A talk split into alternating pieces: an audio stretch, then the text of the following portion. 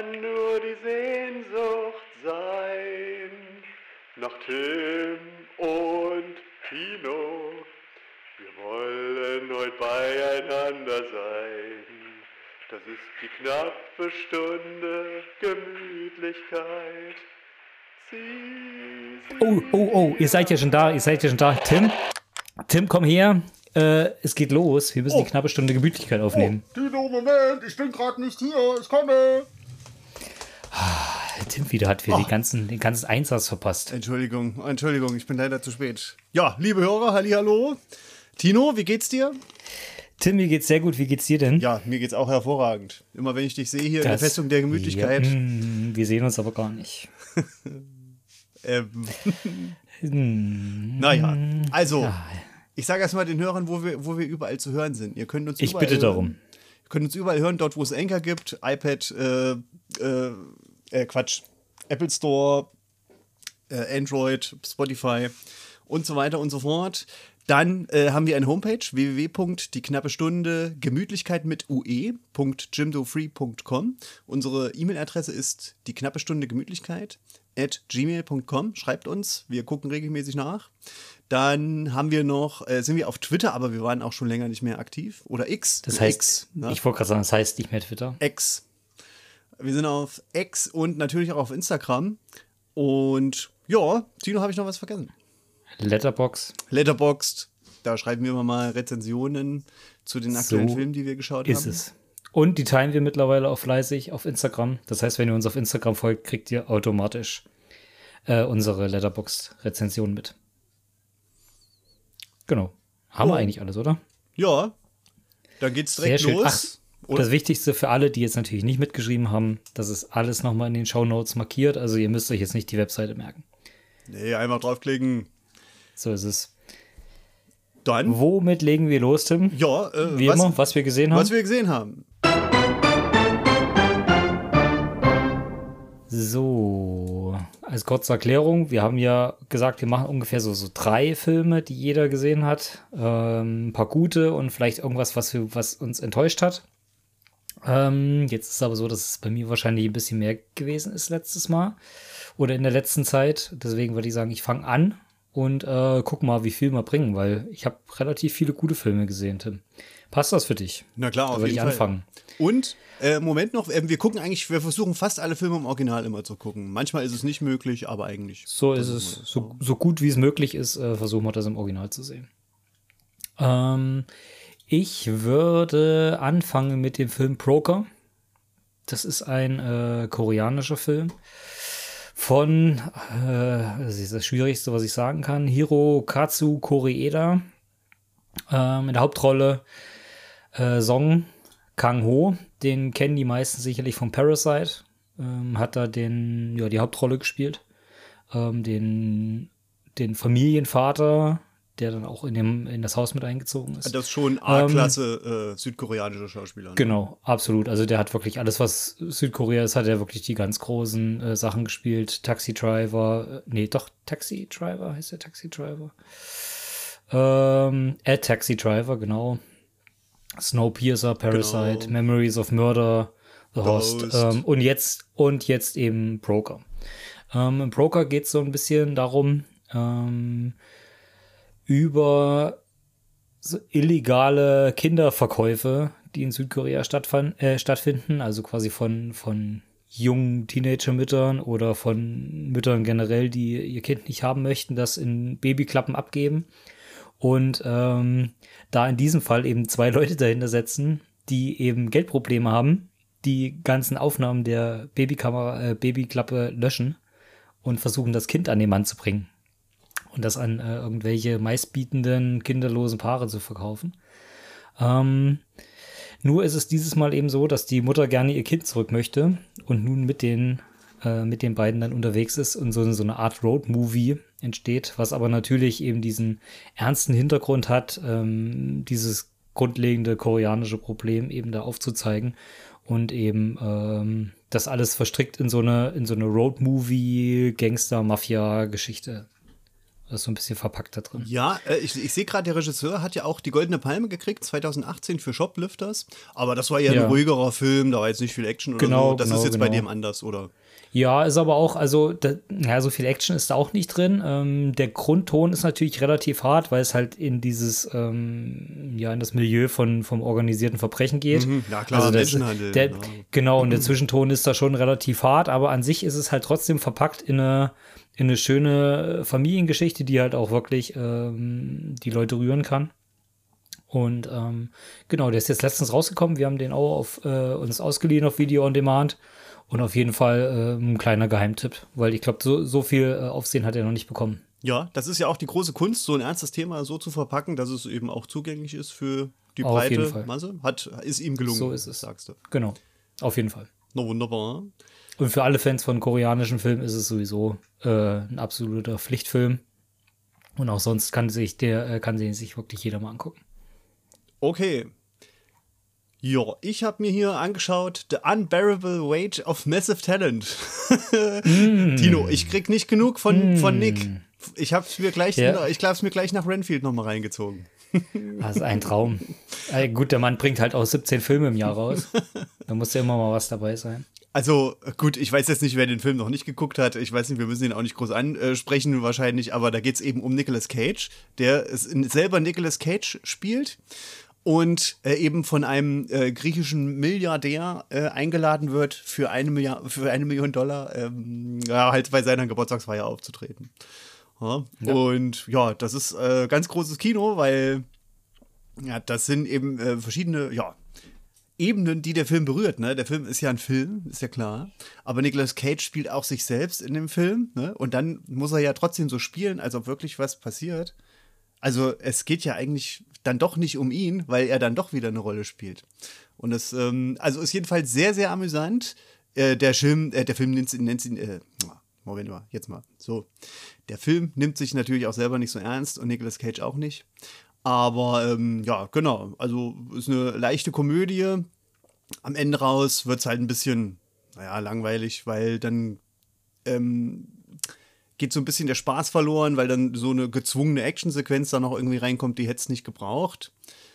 Ja, ansonsten, ähm, aber ich glaube, den haben schon viele wahrscheinlich gesehen. Was meinst du, Tino? Ähm, das ist gut möglich. Also der lief ja auch schon letztes Jahr oder so im Kino. Ist jetzt auch so ein bisschen, hat durch, ich glaube, Amazon oder so dann auch eine relativ große Videovermarktung bekommen. Oder ging dann auch relativ schnell ins, ins Video on Demand und auch in die, in die freien Streamer rein. Deswegen denke ich schon, dass ihn relativ viele gesehen haben. Ähm, aber fast wichtiger ist, äh, Nick Cage ist ja eigentlich Petro Pascal in dem Film, würde ich sagen, oder? Und aus dem Film kommt ja auch dieses ganz berühmte Meme, wo die beiden zusammen im Cabrio Ja. fahren und, und äh, Petro Pascal so Ja, klar, na klar. Und, und Nick Cage sich so umdreht. Auf jeden also das Fall. berühmteste, was aus dem Film rausgekommen ist, ist quasi das Meme.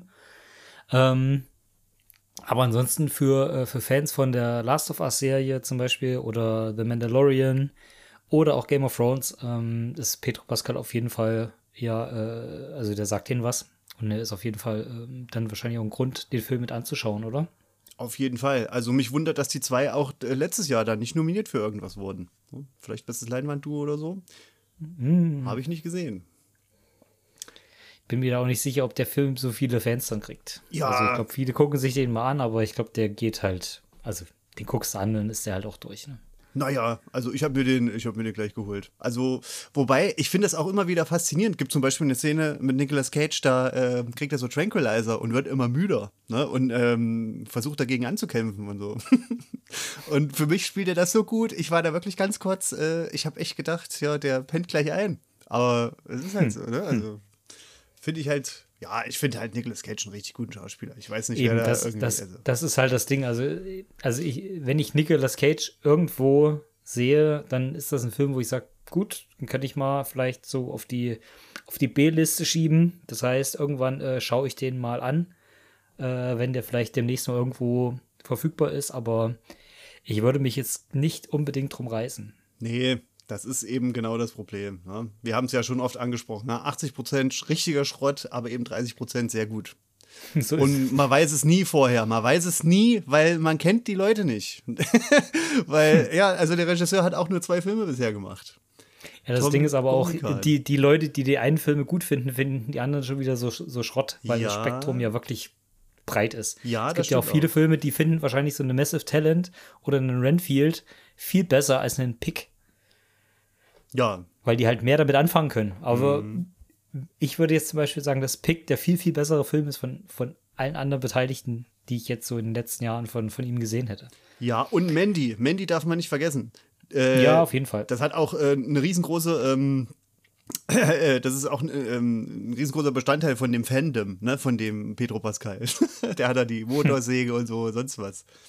Ja, Ja, aber gut, jetzt schweifen wir schon wieder ab. Tino, was hast du denn noch Schönes gesehen? Ähm, ein Film, den ich äh, so ein bisschen hervorheben würde, beziehungsweise wo ich sagen würde, das ist so eine Honorable Mention, ähm, würde ich sagen, Spoiler Alert.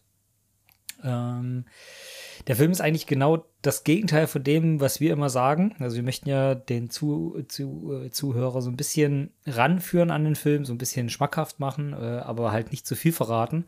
Und Spoiler Alert ist quasi, was der Name schon sagt, in den ersten fünf Minuten wird quasi das Ende verraten. Also du weißt genau, was passiert. Ähm, und die zeigen dir einfach nur noch anderthalb Stunden, wie es halt daraufhin äh, zuläuft. Und in dem Fall ist es nun so, das ist eine Liebesgeschichte. Und in den ersten fünf Minuten siehst du, dass äh, einer von den beiden eben stirbt, ähm, der eben eine schwere Krankheit hat.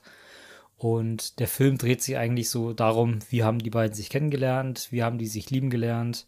Ähm, und so ab der zweiten Hälfte, wie sind die mit der Krankheit umgegangen und ähm, wie gehen, also wie, wie verhält sich das halt so auf ihre Liebesbeziehung. Und ähm, nun ist es ja so, dass man halt immer so wenig wie möglich über den Film wissen möchte, weil man so das so, so ein bisschen gespannt dranbleiben möchte. Ne? Und hier ist es aber genau so, dass man sagt, ich weiß genau, was passiert, aber ich bin trotzdem gerne dran und möchte trotzdem wissen, wie die beiden das hinkriegen, wie die beiden miteinander klarkommen. Ähm, wie, ob die vielleicht nicht doch am Ende irgendwie sagen, nee, hier, das war vielleicht alles nur irgendwie äh, ein Gag am Anfang.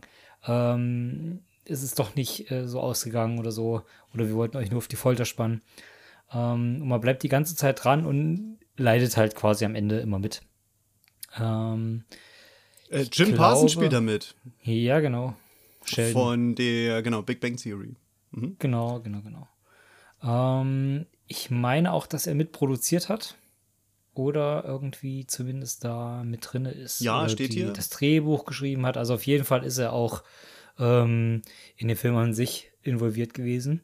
Ähm, das ist eine relativ kleine Indie-Produktion gewesen. Das kriegt man auch so während des Films mit. Also da ist jetzt nicht groß was in als Budget reingeflossen. Das ist eigentlich alles sehr, sehr entspannt, aber eben auch äh, richtig emotional. Ähm, und selbst wenn man das Ende kennt, eben wie gesagt, äh, interessant, spannend und auf jeden Fall auch mehrfach schaubar. Denke sogar, dass der bei Amazon verfügbar ist. Also wir haben uns den ausgeliehen, aber ich glaube, der ist mittlerweile sogar frei irgendwo verfügbar. Also wer da Lust drauf hat, ähm, das ist so ein, so ein, so ein schöner Sonntagnachmittag-Film, wenn es draußen vielleicht ein bisschen regnet. Jetzt kommt sowieso der Herbst. Ähm, da, da passt sowas immer ganz gut rein. Das ist so eine schöne melancholische Stimmung. Also es ist schon traurig, aber jetzt nicht so, dass es dir den ganzen Tag verhagelt. Also, ähm, also es ist jetzt keine Schindlers Liste oder so. Das, ähm, also, genau. Okay, gut. Also, wenn ich jetzt hier schaue, ich habe in meiner Letterbox Review eigentlich nur noch einen Film, äh, dem ich fünf Sterne gegeben habe. Und da habe ich ganz, ganz tief in meine Schatzkiste gegraben. Tino, rat mal, was ich da vorgeholt habe. Fünf Sterne. Na? Also, warte, entweder Almost Famous oder Mäusejagd.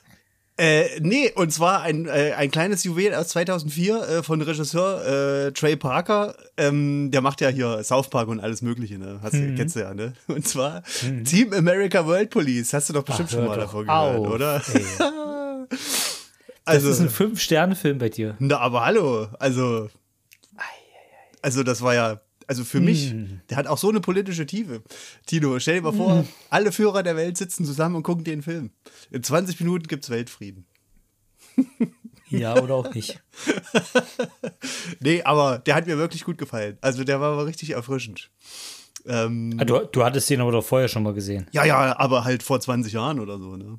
Also, oder vor, vor 15. 19. Genau.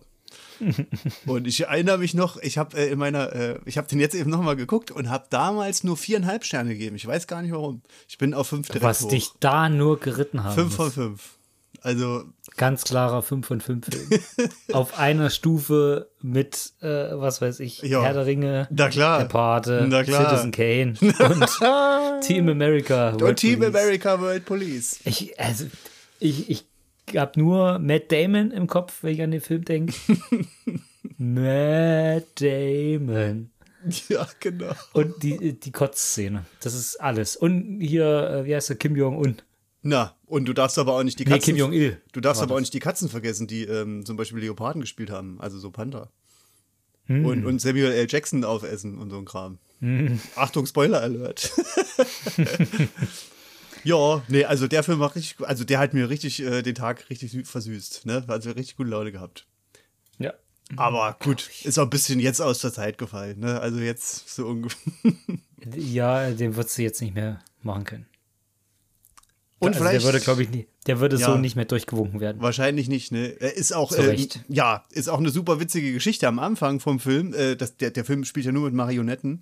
Und am Anfang vom Film sieht man ganz kleine Marionetten, wie sie so von der Kulisse vom Eiffelturm spielen. Und das Ja, ja, die hat, haben die halt den Produzenten vorgeführt und da haben schon, hat schon einer laut gerufen, scheiße, die haben uns verarscht.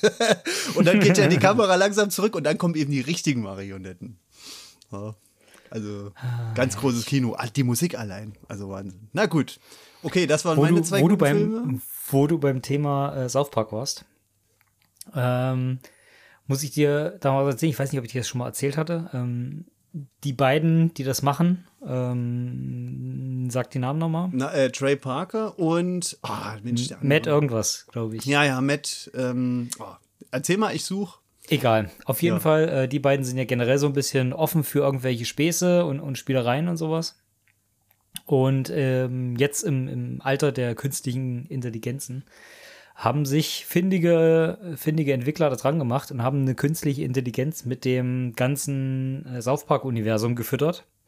Ähm, also die ganzen Drehbücher, also die ganzen äh, Inhaltsangaben rein, die Figurenbeschreibungen, ähm, die Kulissen als Bilder reingeworfen und sowas, die, die Karte der, der Stadt und sowas. Und haben die künstliche Intelligenz nun dazu gebracht, äh, selbstständig äh, die einzelnen Figuren zu steuern. Also du kannst quasi, sieht aus wie ein Computerspiel. Und du kannst die einzelnen Figuren eben sehen, dass die eben rumlaufen und miteinander interagieren, je nachdem, wie ihre Rollenbeschreibung ist. Und diese Übersicht gibt es wohl äh, online. Äh, kannst du dir anschauen. Und das Beste daran ist, du kannst aber ähm, so eine Kommandozeile aufmachen, kannst dir quasi eine Geschichte da reinschreiben. Und diese künstliche Intelligenz, die diese Karte da hat, erzeugt dann direkt aus, der, aus dem Text, den du geschrieben hast, eine 20-minütige South Park-Folge, die du dir direkt angucken kannst. Okay, interessant. Richtig krass. Hast du schon mal gemacht? Schon mal angeguckt? Äh, nee, ich habe es noch nicht gesehen. Ich glaube, die ist auch noch nicht freigegeben. Ich habe das nur mal in, in so äh, Reels und YouTube-Videos und sowas gesehen, dass die das quasi als Demo gezeigt haben, dass das funktioniert. Und die South Park-Macher werden wohl einen Teil der nächsten Staffel davon machen lassen. Und ich glaube, du musst dann halt rausfinden, welche wahrscheinlich von der künstlichen Intelligenz gemacht ist und welche quasi wirklich von den, von den Machern. Okay. Das finde ich halt schon krass. Wenn du so überlegst, du, du äh, bringst eine künstliche Intelligenz komplett dazu, dass die eigentlich das ganze Eigenleben von diesen ganzen Figuren richtig äh, nachvollziehen kann. Und auch die, dass die mit, miteinander interagieren und dann eben daraus wirklich einfach selbstständig sowas erzeugen kann. Das kann halt echt die Zukunft sein von, äh, von irgendwelchen kleineren äh, Websachen, ne? Wie jetzt South Park ist ja sowieso was, was äh, komplett ins Internet gezogen ist. Ähm, aber stell dir das halt auch mal für die Simpsons vor. Das ist halt nur ein bisschen komplexer, aber theoretisch halt auch gen genauso möglich. Oder jede andere ähm, äh, Zeichentrickserie. Rick and Morty wäre wahrscheinlich auch so ein Ding, was da komplett reinpassen würde. Ja. Wobei ich nicht weiß, ob die künstliche Intelligenz so viel abgefahrene Sachen halt macht. Ja, gute Frage. Ähm, ja, könnte auch sein, dass die künstliche Intelligenz schon seit ein paar Jahren so Drehbücher schreibt und äh, das, äh, naja, also man merkt es ja schon. Also das würde man dann, äh, wenn das jetzt rauskommen würde, dann würde ich denken, okay, gut. Na gut, also bei, bei Ja. einem äh, Das- Fast das- and the das Furious würde für Film mich würdest Sinn du das nicht machen. mitkriegen. Hä? Bei einem Fast and the Furious Film würdest du es nicht mitkriegen. Ja, du musst nur sagen, genau. hier, äh, Ja, schreib stimmt. das Ding, Ja, fertig. na klar. Das ist der, Das ist, glaube ich, das einzige Franchise, was nicht darunter leiden würde, wenn jetzt der Autorenstreik noch so ein bisschen weitergeht. Ja, genau. Das stimmt. Richtig. Vielleicht Ja. haben die Schauspieler alle schon ihre Gesichter quasi verkauft, dass die sowieso künstlich verjüngt werden und ähm, über CGI benutzt werden können. Mhm. Wie jetzt äh, Harrison Ford zum Beispiel beim letzten Indiana Jones.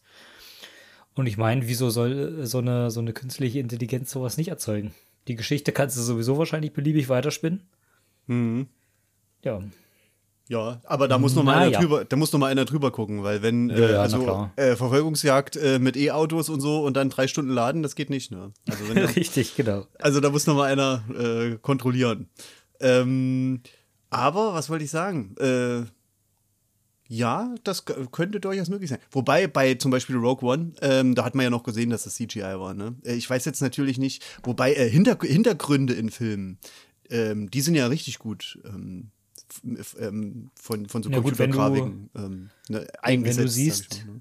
wenn du siehst, wie teilweise ähm, diese, diese künstlichen Intelligenzen, die die Bilder erzeugen, äh, arbeiten oder dieses neue Feature, was jetzt auch so viral gegangen ist von, von Photoshop, dass du Photoshop quasi dazu bringen kannst, äh, Bilder künstlich zu erweitern. Das heißt, wenn du jetzt einen kleinen Bildschirmausschnitt hast, von dir zum Beispiel im Urlaub oder sowas, und du ziehst das Bild nach rechts, und vielleicht ist hin, im Hintergrund bei dir das Meer gewesen oder sowas, dann wird das eben künstlich berechnet, wie das Bild daneben weitergehen könnte, ohne zu wissen, wie es halt wirklich dort aussah. Äh, vielleicht setzen die noch eine Hütte mit rein oder Personen am Strand oder so. Oder ziehst du das Bild nach oben und du hast vielleicht noch am Horizont hinten äh, ein Schiff, was auftaucht. Oder dir wird noch ein Flugzeug oben angezeigt oder sowas. Oder die Wolken werden dazu äh, ergänzt oder sowas. Das, äh, das ist ja alles schon möglich, ne? Ja. Also es ist schon äh, ziemlich krass, was, was, was da so aktuell möglich ist. Und ich kann mir gut vorstellen, dass die das auch weiterhin dann auch äh, in so, so weit treiben, dass sie das halt für, für Hintergründe zum Beispiel benutzen können oder generell für, für viele CGI-Arbeiten.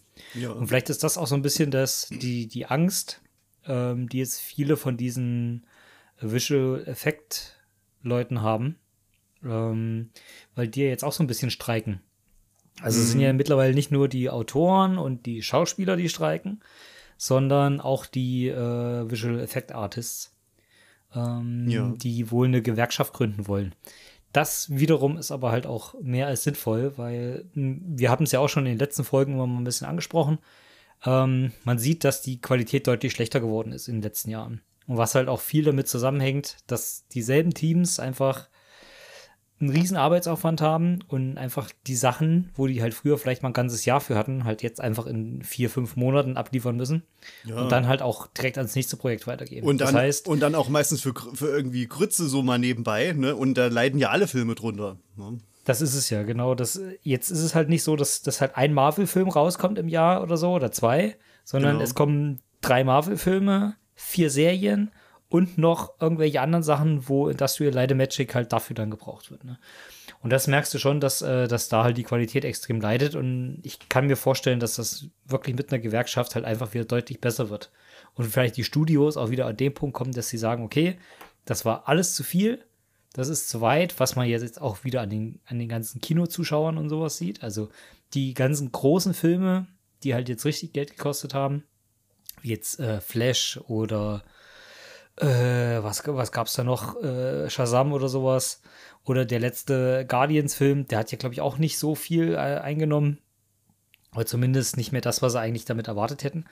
Ähm, dass man halt daran sieht, okay, die Leute merken schon wieder, dass die Qualität fehlt und vielleicht dann auch mal wieder den Schritt zurückgeht und sagt, okay, dann machen wir weniger, aber dafür wieder qualitativ bessere Arbeit. Ja. Aber hast du schon den letzten schon geguckt, Guardians of the Galaxy 3? Ähm. Nee, noch nicht. Der ist natürlich Ähm, der auch ist- ein bisschen ähm, provokativ. Ja. Aber Ja, gut. ich finde ihn gut. Das weiß man aber nicht. Ja, genau. Also ich, ich habe äh, hab da echt Lust drauf. Mhm. Ähm, ich komme aber aktuell nicht dazu. Und der ist ja sogar schon auf Disney Plus draußen. Ja, Also, ich könnte mir auch vorstellen, dass vielleicht der eine oder andere, der im Kino war, der dann eine andere Familie sagt dann, ah, naja, warte lieber noch mal oder so, gucken dir lieber erstmal so an. Kann ja sein. ich weiß es nicht. Ja. Äh, aber äh, da hast du auf jeden Fall recht. Also ich meine, klar, vor Jahren, ne, hier Transformers oder so, Teile 1 bis 3 im Vergleich zu den Filmen danach, das ist ja, Ja, der, also Fall. ich meine, von den Visual Effects, das war ja damals schon richtig bombastisch. Ne? Und jetzt ist es eher so, so lala. Deshalb, das wäre vielleicht eine wirklich gute These. Weißt du, wenn da irgendjemand kommt in Hollywood, hallo, war ein Spaß. Alle haben gestreikt drei Jahre. Die KI hat alles gemacht und dann kann, da kannst du wenigstens sagen, okay, das ist eine super Ausrede. ja, ja, genau. Ja. Naja, okay. Schwierig. Ähm, Schwierig, schwierig. Aber ich glaube, dass, dass man doch jetzt wieder so ein bisschen so einen, so einen Umschwung reinkriegt ja, man kann es die ganzen. Sachen. Man kann es nur hoffen. Ja. Also, Und? ja, Ähm, bin, bin ich jetzt quasi beim nächsten Film dran oder wolltest du noch was sagen? ähm, nee, nee, erzähl ruhig, na klar. Ähm, ich hätte jetzt so, so mein Negativbeispiel, das passt gerade ganz gut rein, wo wir beim, beim Thema Horror-CGI waren. Ähm, ich habe nämlich die kleine Meerjungfrau gesehen. Also äh, das, das Live-Action-Remake von Ja, Ariel. von äh, Ariel. Hm? Ja, ähm, ein Film, den ich eigentlich damals richtig gemocht habe. Also das war einer der ersten Disney-Filme, die ich so, so im, im Hinterkopf habe. Also ich kann mich dran erinnern, König der Löwen war der erste und dann müsste ich auch schon direkt hinterher Ariel gesehen haben irgendwann. Ähm, hab den als Kind auch zigmal gesehen, hab den immer gemocht und die, die Lieder sind natürlich auch immer im Kopf geblieben. Ähm, und jetzt ist es halt so, dass ich jetzt auch nicht so der größte Fan von diesen Live-Action-Remakes bin. Ähm, Aladdin hat mir noch ganz gut gefallen, weil der halt auch ähm, durch Will Smith damals als Genie und so, der war halt relativ witzig und ähm, der war halt auch ein bisschen aufgepeppter. Ähm, und Ariel hat ja schon vorab so richtig schlechten Ruf gekriegt. Ähm, was hauptsächlich daran lag, dass sich halt viele Menschen irgendwie daran gestört haben, dass Ariel nun ähm, eben von einer schwarzen Schauspielerin gespielt wird und eben nicht von, von irgendeiner äh, Frau oder so. Ähm, mit dem Hintergrund, dass dann wieder die Ausrede gesucht wird, okay, äh, Ariel ist ja, oder die kleine Meerjungfrau ist ja theoretisch ein äh, dänisches Märchen und wieso wird da nicht ein komplett europäischer Cast und sowas gesucht? Und wenn man denkt, naja, es ist halt, also eine Fantasiefigur. Also wo, wo sollen wir denn da sagen, wo da Grenzen sind? Ne? Ja, Ähm, und äh, das halt schon so, so ein bisschen am Anfang als Grund genommen wurde, warum viele gesagt haben, der soll boykottiert werden, der Film. Und ähm, halt am Anfang schon das Haar in der Suppe gesucht haben. Ähm, am Endeffekt muss man aber sagen, vielleicht hätten sie es wirklich lieber am Anfang direkt sein lassen sollen, weil wenn man dann sieht, was aus dem Film gemacht wurde, also es, das war schon, schon grenzwertig. Also generell sind Disney-Verfilmungen ja nie schlechte Filme. Also wirklich, also du kannst jetzt nicht sagen, das ist eine Vollkatastrophe. Aber wenn du siehst, was Disney für Möglichkeiten hat, was Disney für ein Budget hat, was so ein Film für Geld kostet und wer der Schauspieler ist und was du eigentlich für eine Geschichte hier vorher hast, die du eigentlich nur eins zu eins umsetzen musst, dann ist das schon ziemlich dünn, was dabei rauskommt. Weil das fängt damit an, dass das, wie gesagt, das CGI halt wirklich schlecht ist. Ich habe mich damals bei, bei Aquaman schon beschwert, dass dieses ganze künstliche unter Wasser so furchtbar aussieht. Ähm, aber Haare hier ist es halt nochmal richtig, richtig schlecht. Ähm, dann kommen halt die Figuren dazu, wo du halt siehst, dass da einfach bei den Umrissen so künstliche Weichzeichner drüber gemacht wurden. Wirklich äh, bis zum Erbrechen. Ähm, dass alle Wasserszenen einfach unschaubar sind. Also die sehen halt aus wie wirklich schlechte Computerspiele. Und du gehst ja davon aus, dass Leute ja eigentlich wirklich so ein Budget haben, was halt theoretisch ja auch einen Avatar machen kann. Also das, was, was an, Avatar, an, an äh, Visual Effects reingesetzt wurde, ist, ist, ist ja genauso möglich für Disney-Filme. Das ist ja jetzt nicht so, dass sie technisch schlechter sind oder kein Geld hätten oder sowas, sondern wenn die das wollen und sich Zeit nehmen dafür, dann können die das halt genauso machen. Ja. Wenn du jetzt vergleichst, wie ein Avatar unter Wasser aussieht und wie das unter Wasser aussieht, da sind das halt Welten. Das sieht halt, das ist halt ein Unterschied wie, wie ein PlayStation 3 Spiel zur PS5 oder so. ja, ja, Ähm, dann kommen die halt dazu, dass die halt noch ihre, die, die ähm, charakteristischen Figuren, wie jetzt, ähm, wie heißt der Sebastian, die Krabbe und der äh, Sebastian, der Fisch. Fa Fabian. Äh, Fabian, ja. Fabian. Sebastian, die Krabbe, Fabian, der Fisch. Ähm, die halt realistisch gemacht werden. Also das heißt, die sollen halt aussehen wie echte Tiere, was halt nicht funktioniert in so Filmen. Das war schon bei beim König der Löwen Action Remake schon ein bisschen schwierig. Damals haben wir ja auch über das Uncanny Valley gesprochen, also das, das Problem, wenn etwas zu realistisch wird, obwohl es sehr unrealistisch ist. Ähm, und ja, eben, dann, dann fehlt dir halt so das ganze Herz an dem Film, ne? Dann stimmt, das passt das richtig mit den Liedern nicht so. Dann wird halt, ich habe den halt in der Synchronfassung gesehen, also nicht im, im Originalton. am Anfang. Hab's dann zwischendurch dann umgeschaltet, weil es halt wirklich zu furchtbar war, weil du gemerkt hast, die haben halt auch zwei unterschiedliche Stimmen genommen. Das heißt, die Synchronsprecherin im Deutschen hat nicht die Lieder gesungen. Ähm, das das äh, fällt dann halt noch negativ auf. Ja, ähm, Ähm, da, da gibt es ja auch äh, viele Probleme. Also zum Beispiel so der alte Originalfilm ähm, von Ariel, die Meerjungfrau, der ist ja, Ja. so vertont wie in den 80er Jahren. Das ist ja gar kein schlechter Film. Und der macht doch heute noch zu gucken Der Spaß. ist ja aus aus, ne? der ist ja aus den 80ern. Ja, ja, genau. Ne? Aber zwischendurch gab es auch mal eine Neuvertonung davon. Und das ist auch die absolute Krütze. Das ist so wie äh, das Herr der Ringe Buch, ähm, das wurde in den 90er Jahren nochmal übersetzt. Und da kommen auch Taschenlampen und dann so vor und sowas, genau. Ähm, und der, äh, also ich meine, da, das ist ja auch ein Problem auf mehreren Ebenen, wie du gerade ansprichst. Äh, das ist eine dänische Geschichte. Ne? Also die Originalgeschichte, Tino, ich weiß nicht, ob du die kennst. Von der Äh, ich, Meerjungfrau. möchte, ich möchte sie nicht kennen. Äh, Spoiler-Alarm, ne? Also das ist aber richtig hart. The das Hero ist, dies at the end. äh, richtig harter Tobak, ne? Und ja, ja, das, ist komisch. Also europäische Märchen sind Genau. generell harter Tobak. Ja, und ähm, da ist ja, könnte man ja sagen, okay, ne, das hat Disney da schon, damals schon frei interpretiert, ist ja auch ein Kritikpunkt. Ne? Ja. Ähm, ja, und mit der Schauspielerin, das ist auch eine ganz schwierige Frage. Also ich sag mal, ich würde mal eher sagen, ich würde Denzel Washington eher zutrauen, Ariel zu spielen, als Bruce Willis. Ne? Wenn es aber, wenn's aber nur eine Quote ist, der Quote wegen, dann finde ich das irgendwie ein bisschen blöd. Ne? Also das muss schon irgendwo Ja. ein bisschen fair alles ablaufen. So. Na, ich glaube nicht, dass es eine Quote ist, der Quote wegen, ähm, weil der Rest vom Cast ist halt auch, äh, also das, der ist halt einfach nur wirklich teuer zusammengekauft. Ne? Mhm. Du hast halt ähm, Javier Bardem, der den, der den hier äh, König spielt. Ach Quatsch. Melissa McCarthy spielt hier äh, die Tinten-Uschi, hier Ursula. Du liebe Zeit. Okay, na gut, dann haben sie dann vielleicht ein bisschen gespart, ne, beim Hauptdarsteller. Kann ja sein, oder wie, oder was. ja. So. Vielleicht wollten sie auch einfach äh, Halle Berry haben und haben aber nur Halle Bailey gekriegt. Hm. Kann natürlich auch sein. Äh, übrigens auch witzig, äh, zum Beispiel Vajana ist ja ein super toller Film, ne? Da, der Ja. passt ja perfekt da, ne? In diese Insel. Der bekommt jetzt auch ein Live-Action-Remake. Ach, na, aber warum? Das macht doch gar keinen Sinn. Ne? Der Film Ja, weil sie irgendeine Rolle für The Äh. Rock gebraucht haben. Okay. naja, auf jeden Fall, aber der heißt ja nur in Deutschland Vajana. Hast du das gewusst? Der heißt ganz anders. Äh, im Ne, der heißt Moana, glaube ich, im Original. Ja, ja, genau. Also das, wenn man da, wenn man da anfängt, Tino, da, der kommt, Nee, da also wir das vom Hundertsten ins Haus. Aber ich weiß nicht, habe ich dir die Geschichte schon mal erzählt, dass es ja diese, diese Theorie gibt, dass die Disney-Filme ähm, zusammenhängen. Ähm, und zwar geht es da um Ariel einmal als ältesten Film, dann geht es um die Eiskönigin und um Rapunzel.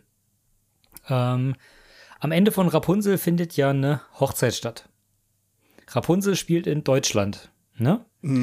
Ähm, jetzt musst du dich dran zurückerinnern, am Anfang von der Eiskönigin ähm, gehen ja, fahren ja ihre Eltern weg.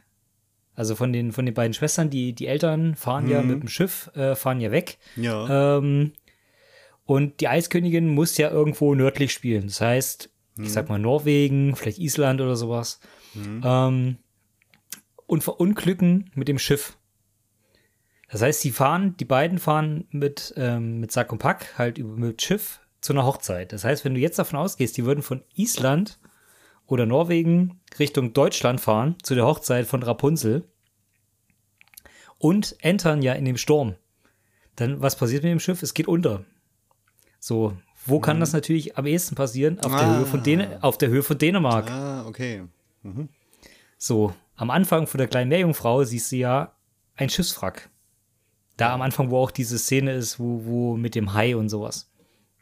Ähm, jetzt gibt's halt diese, äh, diese Disney-Fanatiker, die dann rausgefunden haben wollen, dass eben das Schiff, was äh, da entert, von, ähm, von den Eltern von der Eiskönigin, quasi das ist, was man da auch in der äh, kleinen Meerjungfrau sieht, beziehungsweise man das extra so animiert hat oder gebaut hat, dass das eben als zusammenhängende Geschichte funktioniert und das so als Easter Egg eingebaut hat. Okay, interessant. Aber in Rapunzel, die Stadt heißt Corona. Ich weiß nicht, gibt es den Ort hier in Deutschland? Vielleicht ist es doch woanders. Meinst du? Aber ich glaube, original spielt Rapunzel schon in Deutschland. Ja, im Original, ja klar. Na, äh, meinst du jetzt Gebrüder Grimm-Märchen, oder? Ja, ja. ja, da, ja, da, ja. Ja, aber gibt es irgendwie Eiskönigin oder so? Gibt es da ein Märchen? Gibt's da in Norwegen gibt es da norwegische Märchen?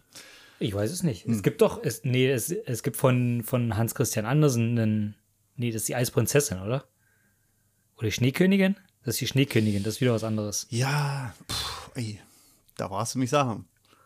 Also auf jeden Fall interessant, aber das wäre vielleicht eine Filmverschwörung mal. Dem müsste, müsste man investigativ nachgehen. Aber nee, nee, das, das machen wir nicht. wir werden ja nicht die knappe Stunde. Gemütlichkeit. Ach so, meinst du, gibt's lieber nicht? Bei Disney machen wir es nicht, sonst Okay. sind unsere Aufnahmen dann irgendwie leer oder verschwunden. Na gut, dann machen wir es nicht. Ja. Aber ich mag Hast- ja, äh, also ich mag viele Disney-Filme, wirklich. Ja. Aber ein bisschen Kritik, da kann man ruhig mal ein bisschen. Ne? Wir haben Also, noch nie Kritik an Disney geäußert. Genau. Also wenn dann höchstens die Filme sind zu kurz. Ja.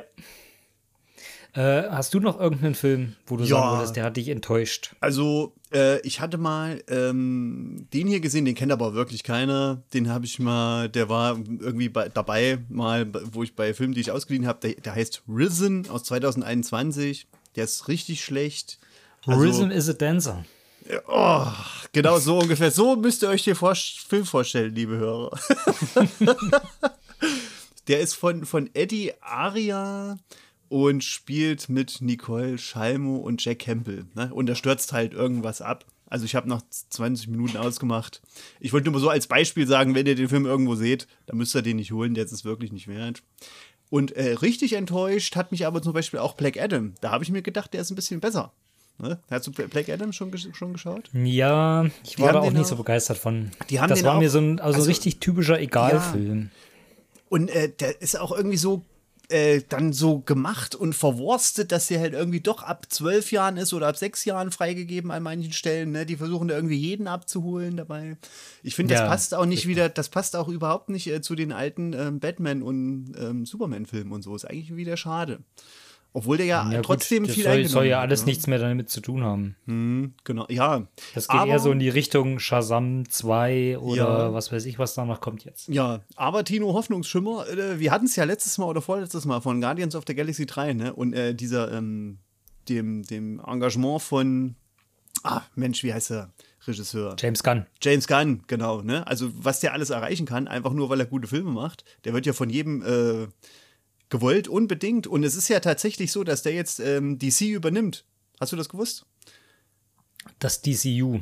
Genau, der hat jetzt, ähm, der hat nochmal Guardians of the Galaxy gemacht. Also es war ja hin und her, ne? Guardians of the Galaxy, dann hat er Dings gemacht, kurz für, für Warner und DC hat er ähm, die Suicide Squad Neuverfilmung gemacht. Jetzt hat er Guardians of the Galaxy Teil 3 wieder für Disney gemacht, weil die ihn unbedingt wieder haben wollten. Und jetzt äh, ist er aber ganz fest bei DC und plant dort die neuen Filme und ist äh, Ja, aber das- Hauptgeschäftsführer. Das ist ja auf jeden Fall schon mal gut, wenn das so ist. Ja, Weil du ja, ähm, du brauchst ja quasi so ein bisschen so einen Nerd dahinter, der wirklich auch Ahnung von der Materie hat und quasi so einen Gesamtüberblick hat und auch eine Vision hat von dem, was er so machen möchte damit. Mhm. Ähm, wie du zum Beispiel bei Marvel halt mit Kevin Feige hattest, ähm, der halt selber seit Ewigkeiten oder seiner Kindheit riesengroßer Marvel-Fan ist und halt alles so verfilmen möchte, wie er das kennt oder wie er sich das halt vorstellt. Und halt dann auch dementsprechend alles halt aufbaut, ne? Ähm, das, das ist auf jeden Fall dann ein Punkt, das, das könnte dann wirklich nochmal richtig interessant werden, wenn die quasi nochmal so ein Reboot anfangen und sagen, okay, wir gehen quasi, was ja zum Beispiel jetzt durch The Flash möglich geworden ist, ähm, wir setzen alles nochmal auf Null zurück. Wir fangen ein Paralleluniversum quasi an ähm, und gehen halt da weiter, machen halt da unsere Filme und bauen die halt aufeinander auf. Das wäre auf jeden Fall interessant. Ich glaube, ich finde halt immer, dass DC von der Grundlage her ähm, erwachsener und besser funktioniert als das, was Marvel halt machen kann. Ja, das denke ich auch. Das ist ja eher so auch so mit Psycho und so eine Psychospielchen, die Bösewichter Ja. und so, die haben da eher eine markantere Rolle. Und das ist ja auch nicht verkehrt für Disney, wenn die das anders machen. Aber ähm, Disney hat ja auch ähm, eine ganz andere Zielgruppe. Disney ist ja für alle Altersklassen. Ne? So, und ähm, So. DC und Warner, das ist nochmal ganz speziell. Finde ich jetzt. Und ähm, die haben aber genauso, und die haben nur ein oder zwei Filme mal in zwei Jahren rausgebracht, Batman oder Man of Steel oder so. Und das sind, die haben aber auch 1,5 Milliarden eingespielt. Ne? Das, äh, das musste dir ja auch nicht jeden Tag hier reinziehen, sowas. das ist eben mal eine Ausnahme, aber halt eine gute, ne? so ungefähr. Und wenn man das eben so verhunzpiepelt, dann ist man auch eigentlich Ja. auch selber schuld. Du, du musst ja, du musst ja nicht nur einen guten äh, Superheldenfilm abliefern oder einfach nur so einen Blockbuster, sondern du kannst ja auch einfach einen guten Film draus machen. Ja, Was ja die, die Man of Steel oder generell die, die anderen äh, von DC-Filme halt sind. Nolan, die Batmans. Ja, auf jeden Fall. Das, das wirkt ja auch nicht wie ein, wie ein klassischer Superheldenfilm, Ja. sondern das wirkt halt wirklich als eigenständige Filmtrilogie, Ja. die halt auch gut funktioniert. Ja. Ohne dass man vorher 20 Serien und 17 andere Filme gesehen haben muss, damit man weiß, warum der, der jetzt da hinten rumläuft, da hinten rumläuft. Ja, stimmt. Genau. So ist es. Naja, gut. Okay, ja, äh, Tino, wollen wir jetzt ähm, zu unserer ähm, nächsten Rubrik kommen, zur, zu Barbenheimer?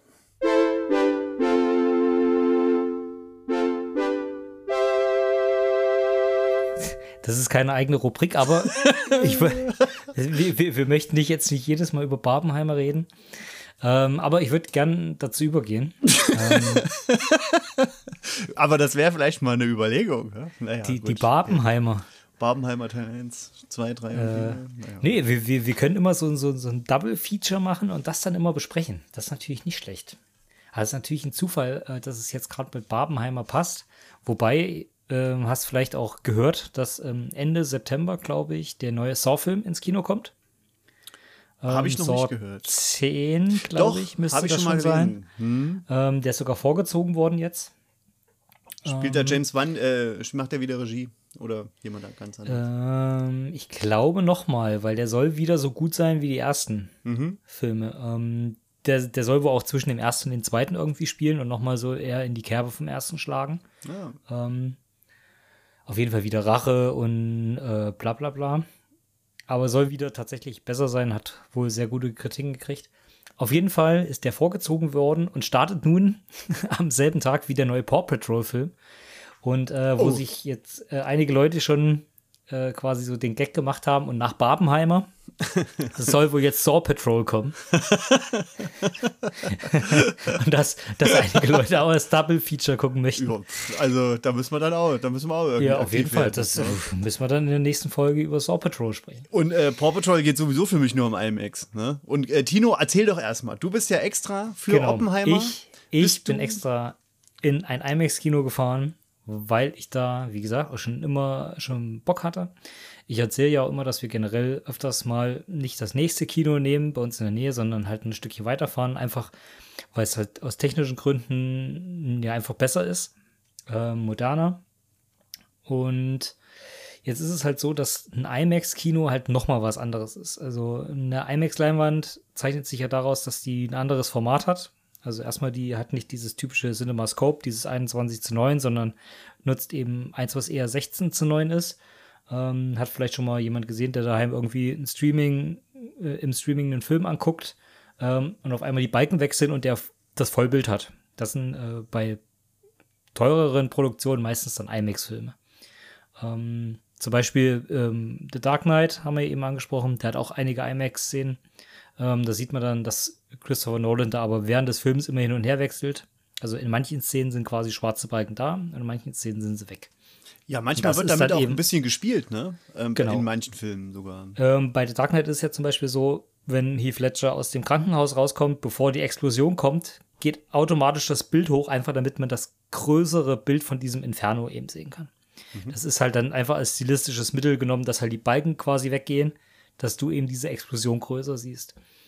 Ähm, und so ist es nun, dass, dass halt dass die IMAX-Leinwand generell dann aber noch mal um einiges größer ist. Also ich hab, kann jetzt keine Verhältnisse sagen, aber die ist halt wesentlich größer.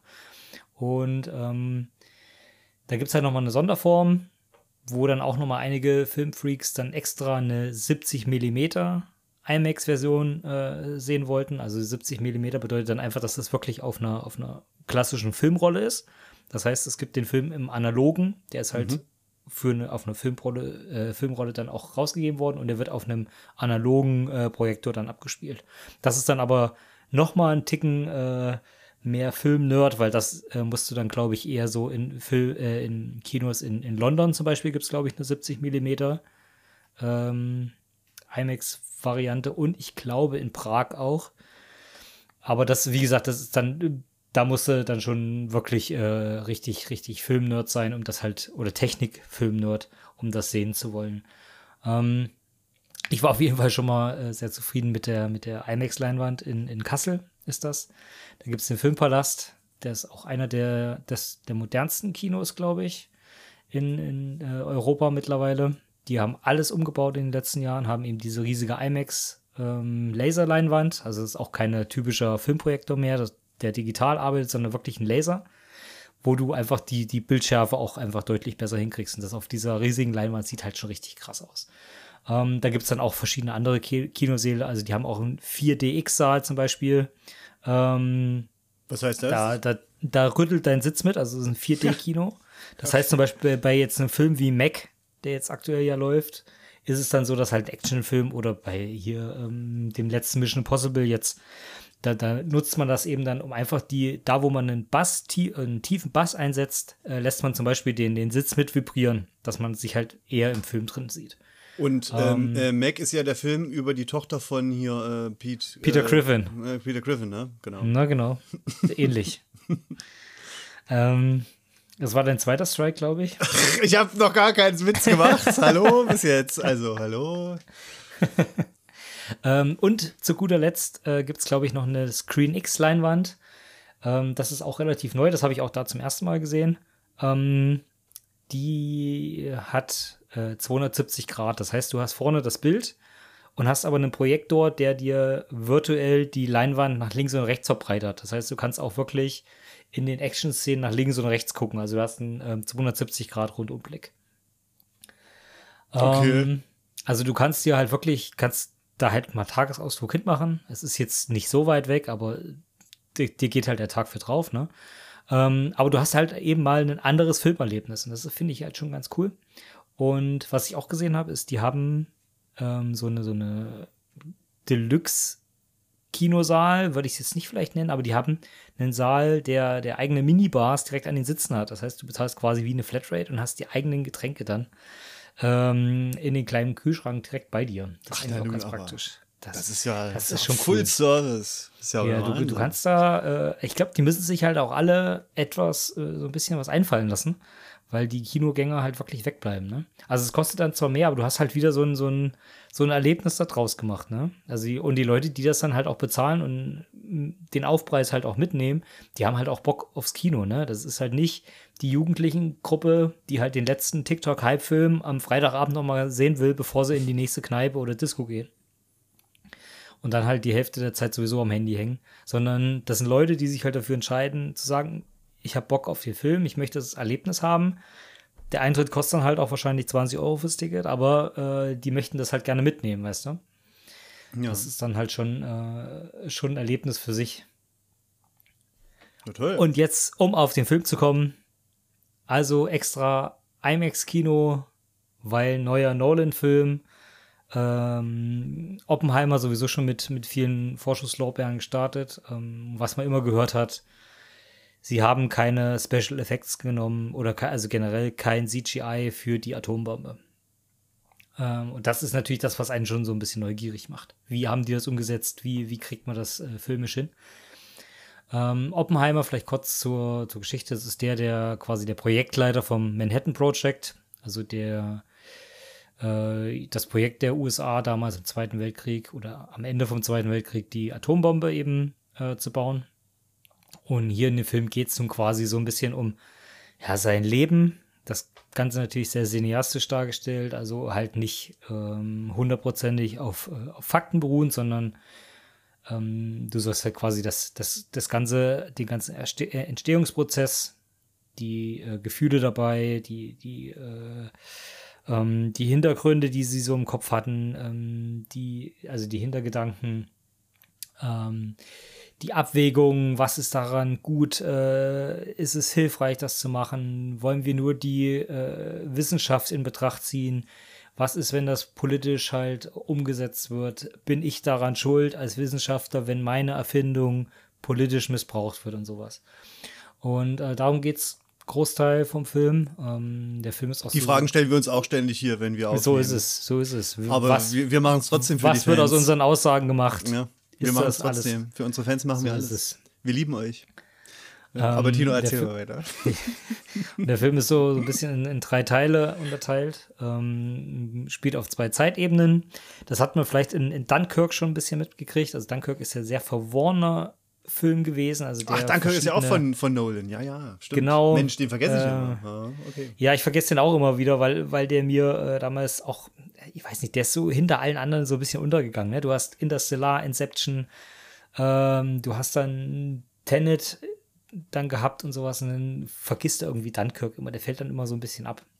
Hm. Ähm, und da war es halt auch schon, dass das sehr verworren war und jetzt ist es halt auch wieder so ein bisschen so, also es wird auf mehreren Zeitebenen, was aber auch in verschiedenen ähm, ja, optischen äh, ja, optischen Merkmalen gezeigt wird. Also du hast halt eine Zeitebene, die ist komplett schwarz-weiß und du hast eine, die ist halt in Farbe gezeigt. Also du kannst das schon unterscheiden. Ähm, und es ist halt so ein bisschen unterteilt in, okay, wie ist er zu dem geworden, der er ist, dann die ganze Zeit Entwicklung von der Atombombe und hinten raus ähm, quasi so, so ein Gerichtsprozess darüber, ähm, wie, wie seine politische Relevanz dazu ist. Und ähm, ob man ihm für irgendwas dafür haftbar machen kann oder ob man ihm irgendwie die Schuld geben kann und wie das dann politisch eben ausgeschlachtet wurde. Und so ist der Film nun einfach in, die, in diese drei Teile unterteilt. Und du brauchst halt Sitzfleisch, weil der geht über drei Stunden, der Film, oder knappe drei Stunden.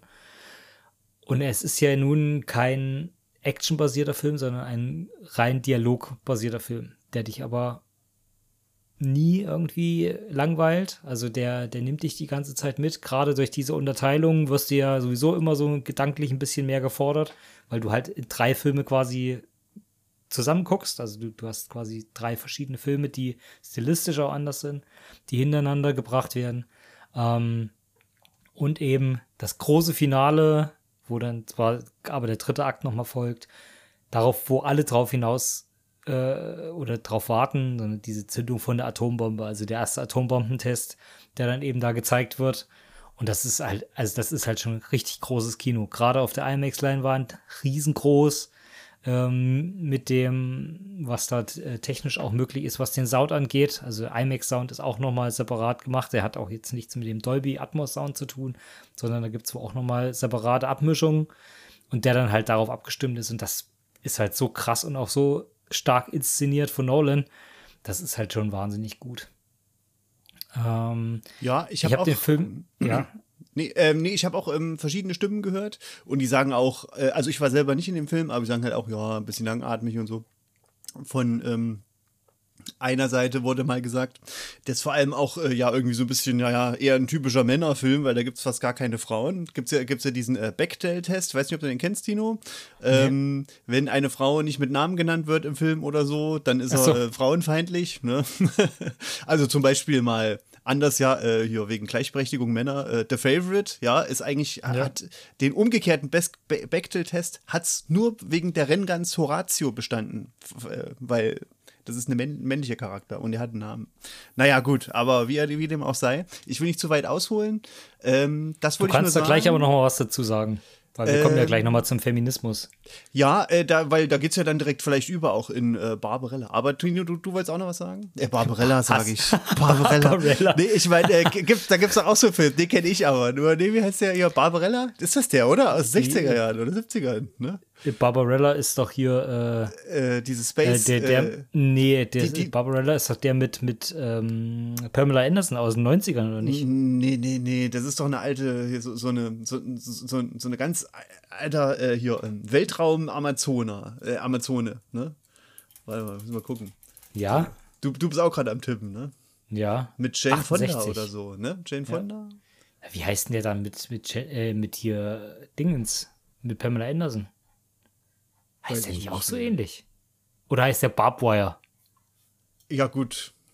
Das weiß ich nicht. Keine Wir verzetteln uns hier ja komplett. Jane Fonda, genau. Ja, jetzt sind wir aber, äh, jetzt sind wir aber ganz weit ab. Aber witzig. Barbwire hieß der von 96. Gottes Willen. So, wo, wo, wo waren wir denn stehen geblieben? Wir waren jetzt stehen geblieben. Ich habe dich äh, unterbrochen. Ähm, du wolltest noch Genau, also die, das einzige Feministische an dem Film, oder äh, also das nicht feministisch, sondern das einzige, wo Frauen vorkommen, ist halt wirklich Liebesbeziehungen zu ihm oder zu anderen und halt äh, irgendwelche Nacktszenen. Das ist alles. Hm. Und ich glaube, im, im äh, Mittleren Osten, in den, ähm, in den arabischen Ländern, ist der Film, glaube ich, künstlich sogar nachbearbeitet worden, dass es keine Nacktszenen gibt. Okay.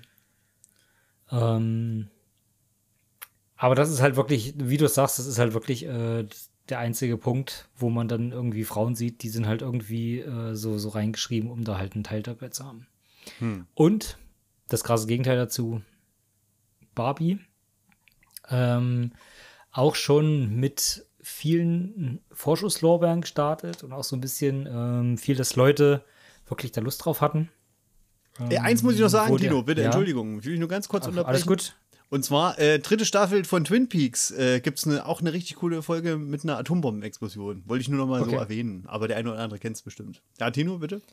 Ähm, ich glaube, bei Barbie ist so der Hype ausgebrochen, als es, als es wirklich so die ersten Bilder davon gab. Also in der Produktion ist der ja schon so viele Jahre und ist auch von Verleiher zu Verleiher irgendwie äh, von Produzenten zu von Produzent zu Produzent so ein bisschen durchgereicht worden, weil sich niemand so richtig da dran getraut hat, einen Barbie-Film zu machen. Ähm, und so richtigen Hype hat es gekriegt, als die ersten Bilder entstanden sind. Also als dann Margot Robbie und äh, Ryan Gosling wirklich in, in Rollerblades irgendwie in diesen pinken Klamotten ähm, am Strand lang gefahren sind.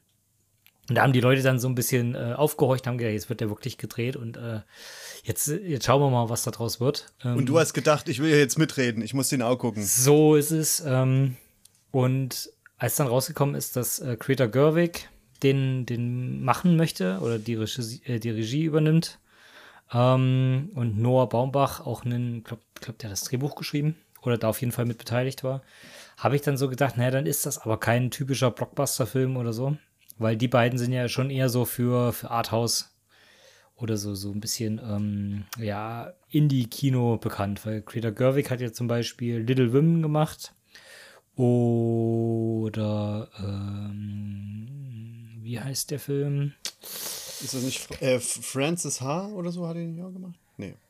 Oder hat die da ähm, mitgespielt? Ich weiß es nicht mehr. Muss mal gucken hier. Greta Gerwig meinst du? Hm? Nee, Lady, Lady Bird hat die noch gemacht. Ich. Actor, wo hat die mitgespielt? Die hat zum Beispiel in Isle of Dogs mitgespielt. Das wusste ich gar nicht. Ja, und äh, Frances H. Genau. Oder? Okay, okay, okay, okay. Schauspiel? Äh, ich kenne die tatsächlich gar nicht ja. so als äh, Schauspielerin. Ich habe die eher nur immer als äh, Regisseurin im, im Hinterkopf.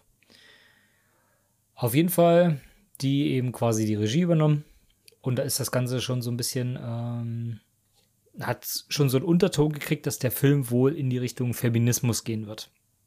Oder einen feministischen Unterton bekommen wird.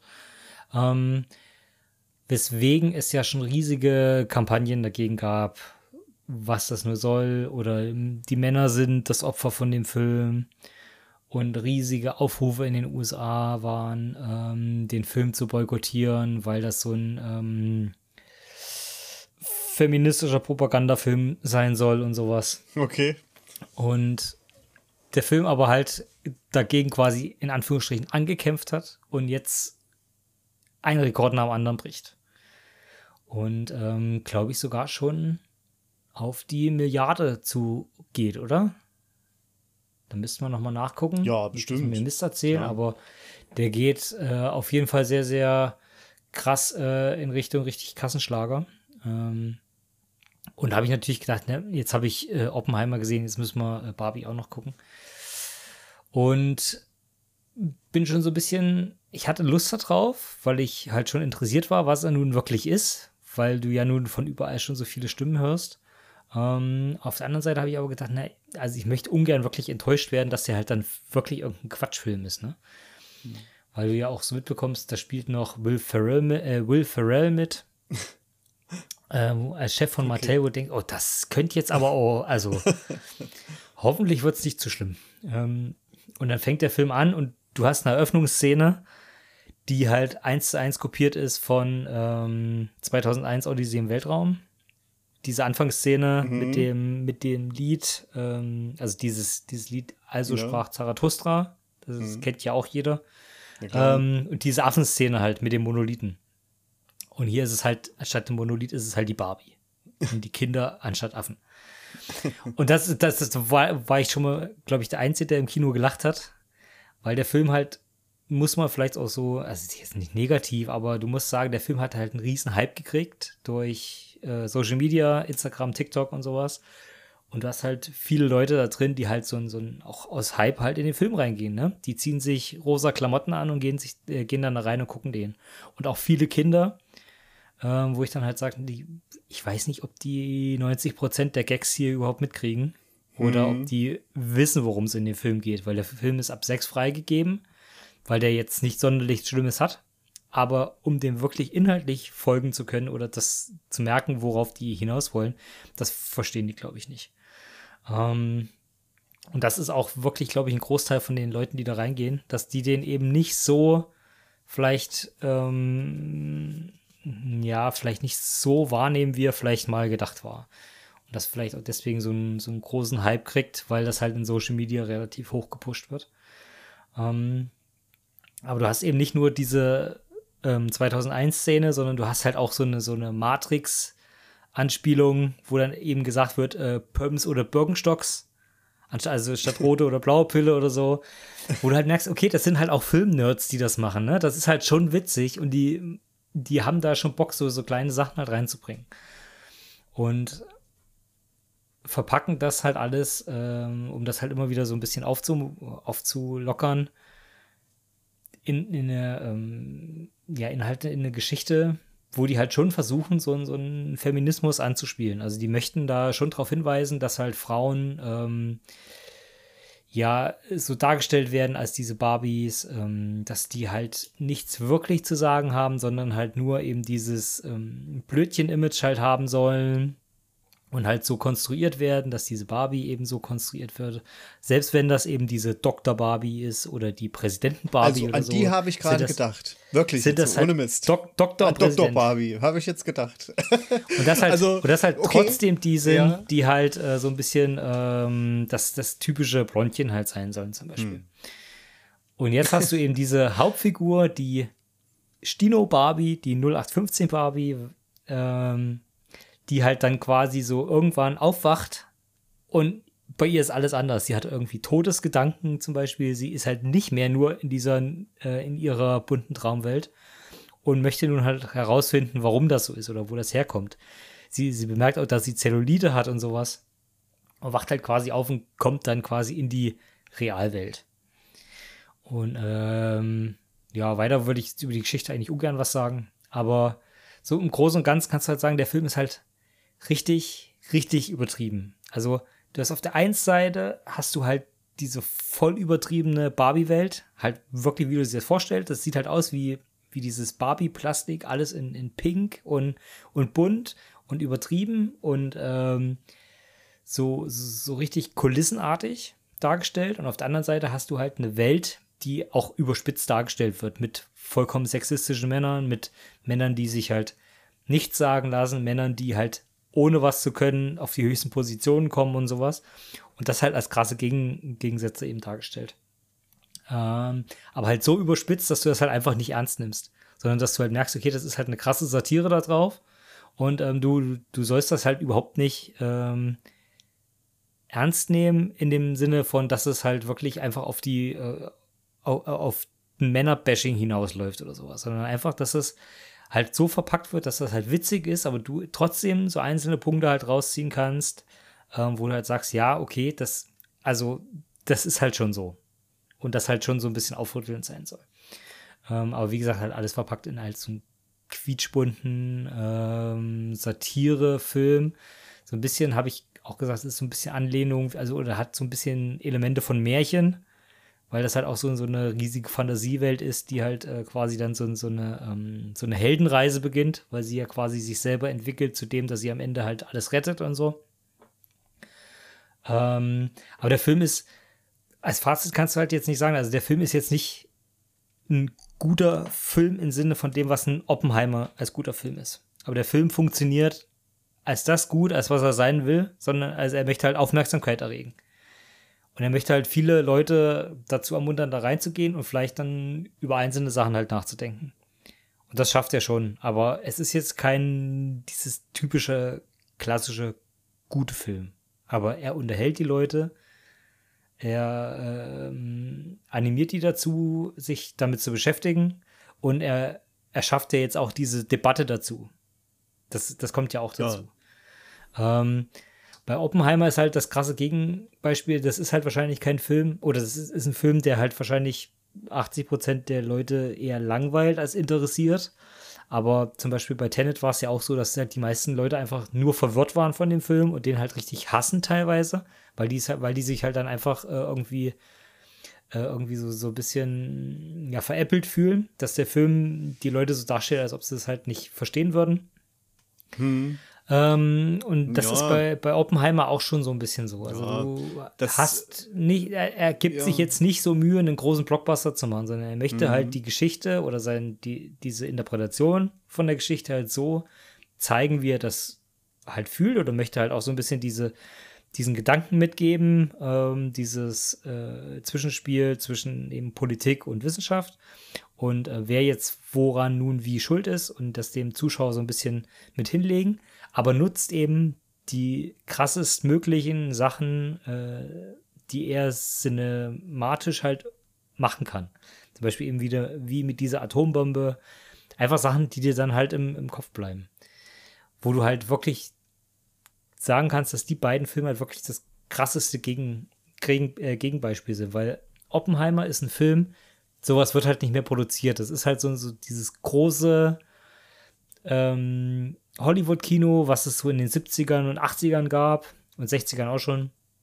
Ähm, viele Darsteller, riesige Kulissen, alles handgemacht, ähm, riesengroß äh, inszeniert und halt soll wirklich größtmöglich irgendwas darstellen. Und auf der anderen Seite hast du einen Film mit Barbie, der halt zwei bekannte und auch hier gut spielende äh, Schauspieler hat, die in einer krass äh, bunten Welt sind und das halt ähm, und ihre Geschichte oder ihre ähm, Moral oder die Metapher in der, in der ganzen Geschichte halt darüber hinüberbringen, indem sie nicht an sich ein guter Film sind, sondern indem sie so einen großen Hype erzeugen und der ja auch mit Sicherheit auch so ähm, ähm, ja, geplant war, ähm, damit das dann wieder möglichst viele Zuschauer ranholt und äh, eben darüber quasi den, den, den, Fortschritt oder in dem Sinne halt auch das Geld generiert. Ja, also ich habe ähm, ja beide Filme nicht gesehen, aber ich habe mich mit vielen unterhalten darüber. Also mir geht es auch ähnlich wie dir. Ich sag mal Christopher Nolan, also für mich der beste Film, den Christopher Nolan gemacht hat, ist sein allererster Film Prestige. Ne? Und dann die Batman-Filme ähm, waren auch noch cool. Aber ähm, ja, genau, dann so mit Inception und dann diese anderen Filme da, ne, die im, im Weltraum und so. Ich finde, da habe ich auch immer selber immer ein bisschen mehr Interesse verloren. Und das spiegelt sich wahrscheinlich auch jetzt auch da wieder, denn ähm, ja, habe ich auch, äh, hat mir auch jemand erzählt, ähm, äh, Warner Brothers äh, nimmt, äh, äh hat. Darf ich äh, ganz kurz unterbrechen? Nicht mehr genommen. Ne? Ja, äh, sondern Universal. Ne? Ja. Hm? Ähm, der erste Film war Memento. Richtig, Memento, ja, genau. Ja, stimmt, dann meine ich den zweiten. Memento, Prestige. Insomnia Richtig. und dann Prestige. Genau, Prestige meine ich. Naja, also der erste große Bekannte. Ne? Und auf jeden Fall. Batman Begins war auch schon vor Prestige. Ach Quatsch. Na, Batman jetzt Begins war 2005 und Prestige Ach, war 2006. Das hätte ich wow. aber auch nicht so gedacht. Nee, es ist ja der absolute Wahnsinn. Also hier, ja, okay, dann. Aber äh, Prestige ist auch wirklich so, so ja. äh, krass. Also der ja. war auch so der erste wirklich so mindblowing Film. Ja, Ne? Da bitte ich um Verzeihung, genau. Nee, ich, ich wollte nur drauf äh, hinaus, ne? weil der macht dann schon eher so sein eigenes Ding, weil er es auch kann. Ne? Und ähm, ja. das driftet immer ein bisschen mehr ab. Und der, der ist jetzt nicht mehr bei Warner Brothers eben, sondern der Film ist ja bei Universal gelaufen. Aber eben Barbie zum Beispiel ist bei Warner Brothers jetzt gelaufen. Ne? Und das ist ja auch interessant, weil Warner Brothers macht immer so Dinge, mindestens einen im Jahr, wo die alle catchen. Ne? Die, da wollen alle rein. ja. Ne, Elvis war, glaube ich, letztes Jahr oder vor zwei Jahren oder so. Ne? Das weiß ich nicht, aber ich glaube, Elvis ja. war jetzt auch nicht so groß. Ja, aber das ist natürlich Bas, Bas Lerman-Film. Äh, ich weiß, hast du, hast du schon gesehen? Nee. Ähm, Hat mich hab, aber tatsächlich auch nicht interessiert. Irgendwie. Ja, ja, äh, also ich habe die neulich mal geguckt. Also man muss auch wirklich sagen, das ist kein Moulin Rouge, ne? Und ähm, das ist halt eine coole Elvis-Verfilmung mit schönen Liedern, ne? aber das hat nicht so einen Impact äh, wie damals auch damals der Film von Baz Luhrmann, ne? Na, oder der, Romeo oder Romeo der so und Julia. richtig, hm? Ist der so richtig so ein Musical oder? Ähm, es wird viel gesungen, ja. Musical, pff, ja, ja, vielleicht so ein bisschen an der Grenze dazu. Der, der hat aber auch nicht so ähm, eine Tiefe, ne? wie sage ich jetzt mal, zum Beispiel Romeo und Julia oder Moulin Rouge. also ich hätte halt auch gedacht, dass der eher so in Richtung A Star is Born ist, anstatt in die Richtung von dem, wie hieß der Elton John Film? Candelabra Man. nee, das ist der andere. Rocketman. Ach, Rocketman, genau. Ja. Ja, gut, das weiß ich nicht, denn den habe ich ja nicht gesehen. Du hast Rocketman nicht gesehen. Nee, noch nicht. Den musst du unbedingt nachholen, der hat mir sehr gut gefallen. Okay, gut. Das ist halt wirklich wie ein großes inszeniertes Musical. Also wenn man Musikfilme mag, dann passt das auf jeden Fall. Ja. Aber äh, um nur noch ganz kurz die letzten äh, Stimmen einzufangen äh, von, von den Leuten, äh, die mich äh, darüber berichtet haben, über Barbie, Ja. da waren auch zum Beispiel zwei gestandene Kerle, ne, die sagen, die fanden den Film richtig gut. Eben weil der so äh, kritisch ist mit der äh, Männerwelt an sich, Ja. wo eben mal doch auch Frauen äh, mal ein bisschen äh, ähm, sozusagen ne, noch mehr bestimmen lassen kann. Ne? Ja. Wobei, wobei ich muss dann halt immer wirklich an Dr. Barbie denken. Ja? Also ich weiß nicht, in wie vielen Ländern auf der Welt äh, das möglich ist für eine Barbie. Aber, Aber also ich gut. glaube, dass der Film tatsächlich so für, für so Filmnerds wahrscheinlich richtig gut funktioniert, weil ich halt wirklich öfters mal wirklich laut lachen musste. Weil du halt wirklich diese kleinen Anspielungen hast, wie, wie ich es eben halt gesagt habe mit 2001 oder zum Beispiel Matrix oder so. Oder ähm, da gibt es halt so eine, so, eine- so eine Szene, ähm, wo ein Mann einer Frau, also einer Barbie, halt erklären möchte, wie sie den Paten interpre interpretieren muss und warum diese Szene jetzt unbedingt die wichtigste im ganzen Film ist und sowas. Was halt auch so, so, so typisches Mansplaining ist darüber, ähm, wie, wie jetzt sie den Paten zu verstehen hat, zum Beispiel. Das ist halt schon sehr, sehr witzig gewesen. Okay, gut. Äh, dann, dann kommen wir. Oh, äh, es ist aber schon wirklich, also es ist schon die überknappe Stunde Gemütlichkeit. Jetzt Die müssen wir noch. Jetzt, Oh, jetzt keine müssen- Angst, keine Angst. Also, das dauert jetzt bestimmt nicht lang. Ja, genau, ich wollte gerade sagen, weil wir müssen nämlich noch ganz kurz auf unsere Hausaufgabe eingehen. Das hätten wir fast forgotten. Habe ich vergessen. ja, genau, weil, äh, okay, jetzt hat aber jeder einen Strike von uns, weil Tino, das war ja unser Vorgespräch zum Film. Ich habe dir äh, vor ein paar Wochen geschrieben, Mensch, Tino, ich habe vergessen, was war denn der Film? Und tatsächlich Ja. äh, war es vergotten, weil, klar, ich habe es vergessen, weil das war vergotten. ja. Also, es ging mir so, ne? Und äh, der Film ist ja von, um es nur mal abzureißen, äh, der Film ist äh, von Yang Hang-yoon, auch aus Südkorea. Und ist eine reine Netflix-Produktion, oder? Richtig? Ja. Und das Hang Jung Yang oder andersrum eben Yang Hang Yoon ist auch äh, Regisseur und äh, für das Drehbuch verantwortlich. genau also alles aus äh, äh, alles in Personalunion. ja, ja, ist, ist äh, Regisseur, ne? Ja. Ach so, ähm, und genau, genau. Auf jeden Fall, ja, ne, Tino, was sagst du? Ich fand den Film jetzt okay, aber Wollen wir kurz äh, was vielleicht über die Geschichte erst erzählen? Ja, also, Also, ganz ähm, am, nicht ohne nicht genau. zu viel, um nicht zu spoilern, aber so ein bisschen, äh, damit damit es so eine gewisse Einordnung gibt. Also der Film beginnt eigentlich damit, dass ein 21-Jähriger mit, äh, mit Vater, Mutter und Bruder in ein neues Haus zieht und dann so langsam irgendwie komische Dinge äh, beginnen. Also sein Bruder wird entführt. Also er sieht, wie, wie sein Bruder entführt wird und ähm, äh, nach, nach etli etlichen Tagen, glaube nach 19 oder so, nach 19 Tagen irgendwie wieder heimkommt. Ähm, oder auf jeden Fall nach mehreren Tagen wieder nach Hause kommt und sich dann ganz komisch verhält. Äh, hinkt mit dem falschen Bein oder ähm, steht mitten in der Nacht auf und, und macht irgendwelche Dinge. Und manchmal kommt aus irgendwelchen Räumen äh, komische Geräusche, wo keiner reingehen darf und so ein Kram. Richtig. ähm, die, die Mutter telefoniert und ist ganz, äh, ganz komisch. Und auf jeden Fall merkt er, so irgendwie, irgendwas stimmt alles daheim nicht so. Und ähm, er beginnt nun der Sache so ein bisschen auf den Grund zu gehen. Ähm, und mehr würde ich halt auch wirklich nicht sagen, weil der Film ist halt wirklich ähm, perfektes Beispiel wieder dafür, dass die Koreaner halt echt ein Händchen dafür haben, solche Geschichten zu machen. Also da, da wird halt ständig, dreht sich die Geschichte um, um 180 Grad und, und läuft in eine völlig andere Richtung. Und jedes Mal, wenn du denkst, jetzt habe ich ungefähr die Idee, was da passiert sein könnte oder was jetzt da das Ding ist, dreht sich's wieder und du stehst wieder völlig im Regen und eigentlich ist es was ganz anderes gewesen. Und das finde ich halt wirklich krass an der Geschichte.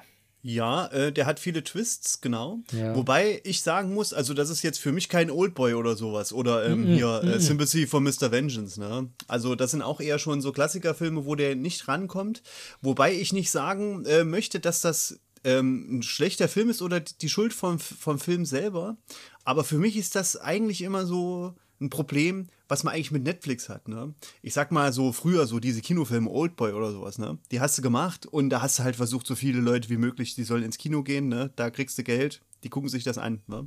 Und heute ist es ja eher so ein Ding zwischen Netflix und den Produzenten und da wird der Film gemacht und die kriegen das Geld und ob es am Ende jemand guckt oder nicht, ist eigentlich auch egal, ne? weil da gibt es nämlich eine Million Filme. Wenn der geguckt Nee, wird, nee, ist nee, schön. nee, nee, so kannst du es nicht sagen.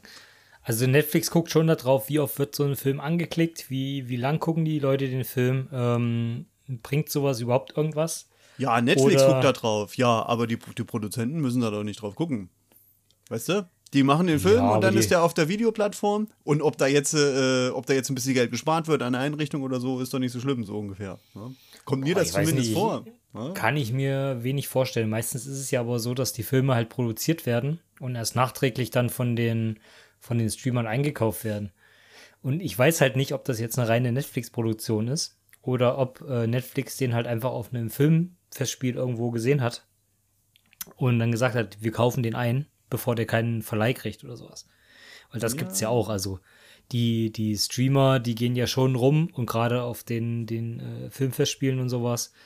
Ähm, jetzt lass den vielleicht, der ist von 2017, lass den mal irgendwo in irgendwelchen ähm, Fantasy-Filmfesten oder sowas laufen. Und dann sehen die, die Streamer den und kaufen den da halt weg. Also sowas gibt's ja schon. Ja, Das ist ja, das, stimmt ist auch. ja Genau. zum Beispiel jetzt, glaube ich, der Film, der rauskommt, ähm, Killers of the Flower Moon. Der neue Martin Scorsese-Film mit äh, Leonardo DiCaprio. Ja. Der ist ja, glaube ich, auch eine richtige, also in Anführungsstrichen richtige Produktion gewesen und erst später, glaube ich, von Apple gekauft worden. Ja. Weil das war, ah, okay. der war wohl auch im, im, im freien äh, Handel quasi erstmal zwischen den ganzen Anbietern. Und ich glaube, so ist das eher, als dass jetzt Netflix den Film konkret in Auftrag gegeben hat. Das glaube ich nicht. ja. Wenn Netflix was auf, in Auftrag gibt, nehmen die ja schon viel Geld in die Hand und machen es dann auch wirklich mit Stars meistens. Das ist ja eher ein Film, der jetzt wirklich halt komplett unterm Radar gelaufen ist. Der Regisseur hat vorher, glaube ich, nichts groß gemacht, zumindest nichts Internationales. Der Film ist auch nie irgendwie, äh, der ist ja nicht mal deutsch synchronisiert worden. Also der, den, den gibt es auch nur auf Koreanisch und Spanisch.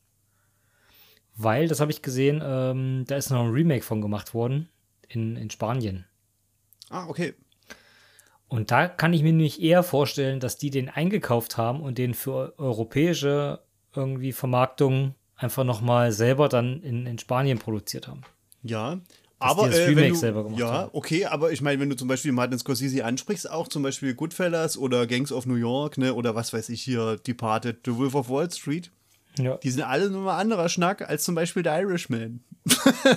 ja das stimmt.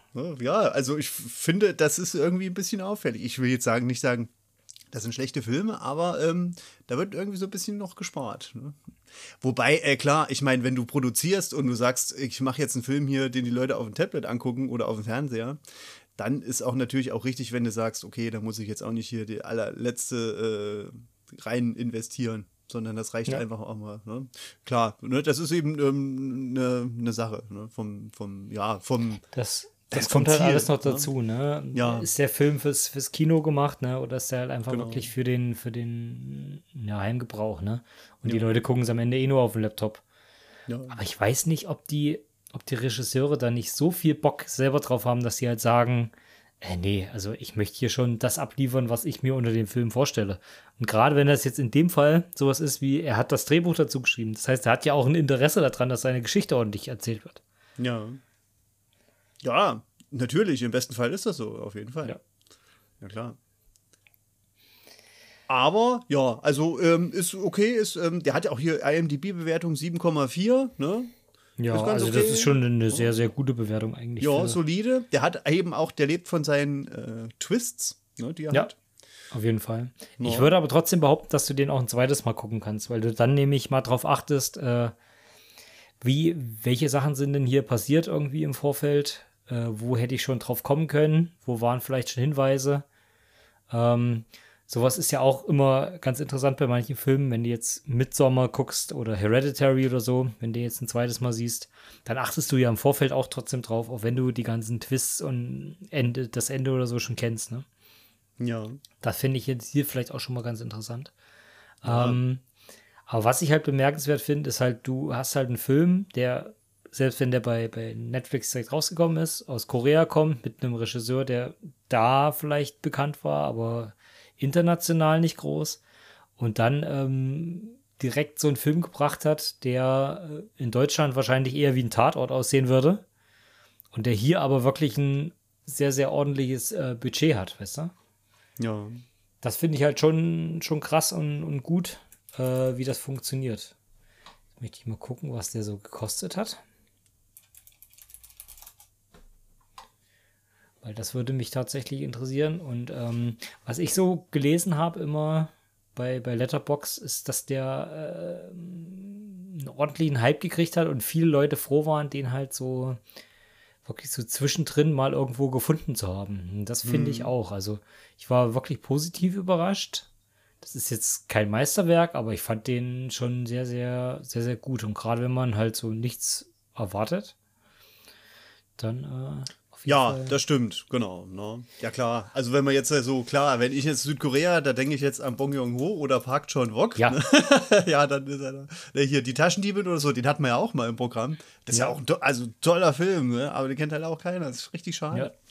Ne? Der Handmaiden. Äh, hat übrigens 24 Millionen gekostet. Das finde ich doch ganz schön viel. Ah, okay. Mensch, und jetzt ärgere ich mich. Ich hätte nämlich 35 gesagt, aber ich habe nichts gesagt. Okay, na gut. 35 Millionen. Ja, hätte ich jetzt so. Nee, aber gut, wenn du jetzt 24 sagst, ist es eh egal, was ich jetzt gesagt habe. Ja, aber was, was in dem Film kostet 24 Millionen Euro? Äh, hm. Also es gibt ja Regenszenen. Viel, viel Catering. Ja. Hm. Man hat weltweit genau 10 Millionen eingespielt. Hm. Schwierig, schwierig, schwierig. Hm, das wirklich. Ähm, ich glaube aber nicht, dass ein Netflix 24 Millionen für sowas rausbringt. Also das, das kann ich mir nicht vorstellen. Die haben die Rechte gekauft nur. Hm. Also die produzieren nicht für 24 Millionen so einen Film und dann läuft der so unter Radar. Die hätten den komplett ausgeschlachtet. Ja. Äh, oder meinst du, ich meine, sowas ist auch diese äh, Währung in Südkorea ist noch was anderes, ne? Wenn das jetzt 24 Millionen Yen sind? Nee, nee, das sind 400, 400 Millionen Rufia. Ah, okay. Das sind 24 Millionen Euro. Okay. Gut, ja. Hm.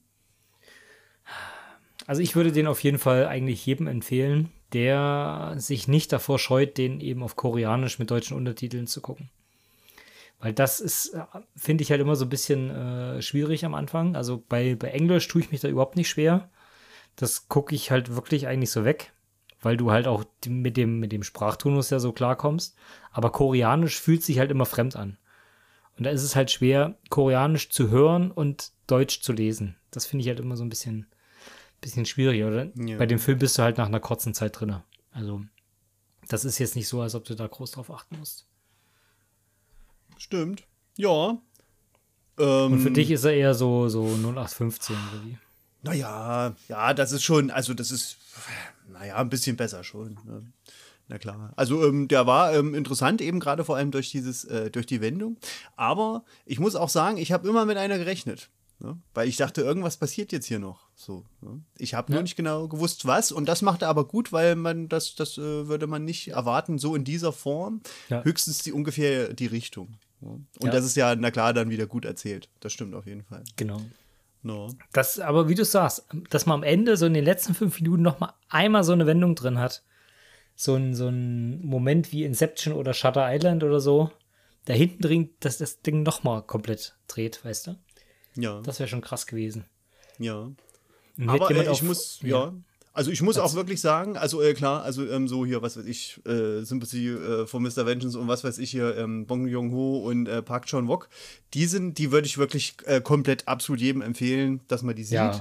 Und hier, das ist schon eher so, okay, für, ein, für einen Mystery-Thriller-Fan, ja, aber den muss jetzt auch nicht jeder gucken. Also, nee, aber wenn du, wenn du Film von ähm, einem koreanischen Film bist, Ja, Dann- na klar, dann auch, auf jeden Fall. Dann auf jeden Fall, dann gerade so, so ein bisschen irgendwie äh, ein Futter brauchst, sag ich mal.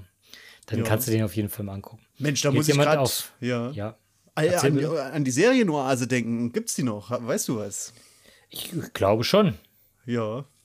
Da mal Grüße mal an der Stelle raus. Ja. Ne? Müsste man eigentlich mal nachfragen, ob, ob, ob das alles noch so. Äh, Müssen wir eigentlich mal machen. Ja. Äh, vielleicht holen wir die mal wieder in die Sendung für eine Hollywood Connection, dass sie sich nochmal vorstellen oder so. sie auf Lust jeden Fall ein. Ding. No. Wenn wir das jetzt so Ähm, haben, einmal. Jetzt unterbrichst du mich nicht noch ein drittes Mal. Nee, Jetzt okay. sage ich's. Auf Letterboxd habe ich nur bei einem in der, in der Review gesehen, der hat geschrieben, das ist der beste Park Chan-wook-Film, den er nie gemacht hat. Ja, gut, kann man auch so sagen, ja. Ja. Aber ich glaube, das ist so generell der, der Stil von den Koreanern, dass die diese verrückten Wendungen da drin haben. Die es so bei uns eigentlich Hm. Ja. in, den wenigsten Filmen gibt. Tolle Aber das Erzählweise macht's ja aus, ne? Ja. Ja, tolle Erzählweise, auch aus Japan immer diese Geschichten. Das ist ja wie neulich mit Harakiri, was wir hatten, ne? Ja. Also das hat ja äh, Quentin Tarantino selber gesagt. Den, seine Filme sind eigentlich nur eine Hommage an die Filme und eigentlich im Vergleich Schrott. Ja. ne? äh, äh, Zitat Quentin Tarantino, ne? Das habe ich jetzt nicht ich, ich jetzt gesagt. Ich finde natürlich Quentin Tarantinos Filme auch richtig cool. Aber äh, hat er selber so gesagt, ja. Genau. Na gut. Äh, ja, Tino, wir sind jetzt schon, da Ich wollen wir wollte gerade uns sagen, wir wollen es nicht weiter in die Länge Ne? ziehen. Ähm, Aber- aber, eins haben wir noch. Ja, Film aussuchen. Äh, Ja, ich du bist dran. dürfte dran sein. Und zwar habe ich da was ähm, für uns. Oh, oh, du hast was vorbereitet. Einer meiner Lieblingsregisseure, der unter anderem eben auch Star Wars Rogue One gemacht hat, da kommt bald ein neuer Film raus und zwar The Creator ähm, im Kino. Wenn du Lust The hast, würde ich den gerne nehmen. Da verspreche ich mir auch viel davon. Aber Bin der Meinung, ich habe da eventuell den Trailer sogar gesehen. Müsste ich mal nachschauen. Äh, erzähl doch schon mal was über den Film. Ähm, ich kann gar nicht viel drüber erzählen. Also, ähm, das ist eben der Regisseur von ja, äh, Godzilla, Monsters und Star Wars Rogue One. Und ich schaue immer eigentlich nur, ähm, ich bin immer interessiert an den Filmen von ihm, weil ich die für sehr episch halte und ähm, auch wirklich wie fürs Kino gemacht und ähm, so eine coole Balance haben zwischen Action und auch so ein Ah, bisschen ja, ja, Tiefe. ja. Ne? Und ähm, ich schaue mir aber da auch keine Trailer an, weil ich das nicht vorher irgendwie mir selber auch spoilern will. Ähm, ich will da geht es halt- um, um den Krieg zwischen Ja, äh, äh, der Menschheit und äh, der künstlichen Intelligenz. Irgendwie robotermäßig, genau. Genau, und da gibt es ähm, wohl ein Kind, was geboren wird, was irgendwie so ein Hybrid ist. Und es geht darum, wer das Kind bekommt, äh, der gewinnt den Krieg. Okay. Mensch, ja, das Genau. ist ja doof, dass ich jetzt schon das vorher gehört habe von dir. Na gut, aber ist auch nicht schlimm. Hast Das du Lust, den genau zu das, gucken? was äh, das ist genau das, was im Trailer erzählt wird. Ja, habe ich auf jeden Fall Bock drauf, sah sehr cool aus. No, nur schön. Dann machen wir Dann das. schauen wir den. Sehr gut. Dann bleibt uns nichts anderes zu sagen als vielen Dank fürs Zuhören. Bis zum nächsten Mal. Macht schön Und gut, macht euch schöne wenn, Tage. wenn ihr Bock habt, schaut euch einfach den Creator an und dann könnt ihr direkt eigentlich schon äh, mithören beim nächsten Mal. Dann seid ihr schon mittendrin und werdet nicht gespoilert. genau. Bis dann. Ciao. Ciao, macht euch schöne Tage.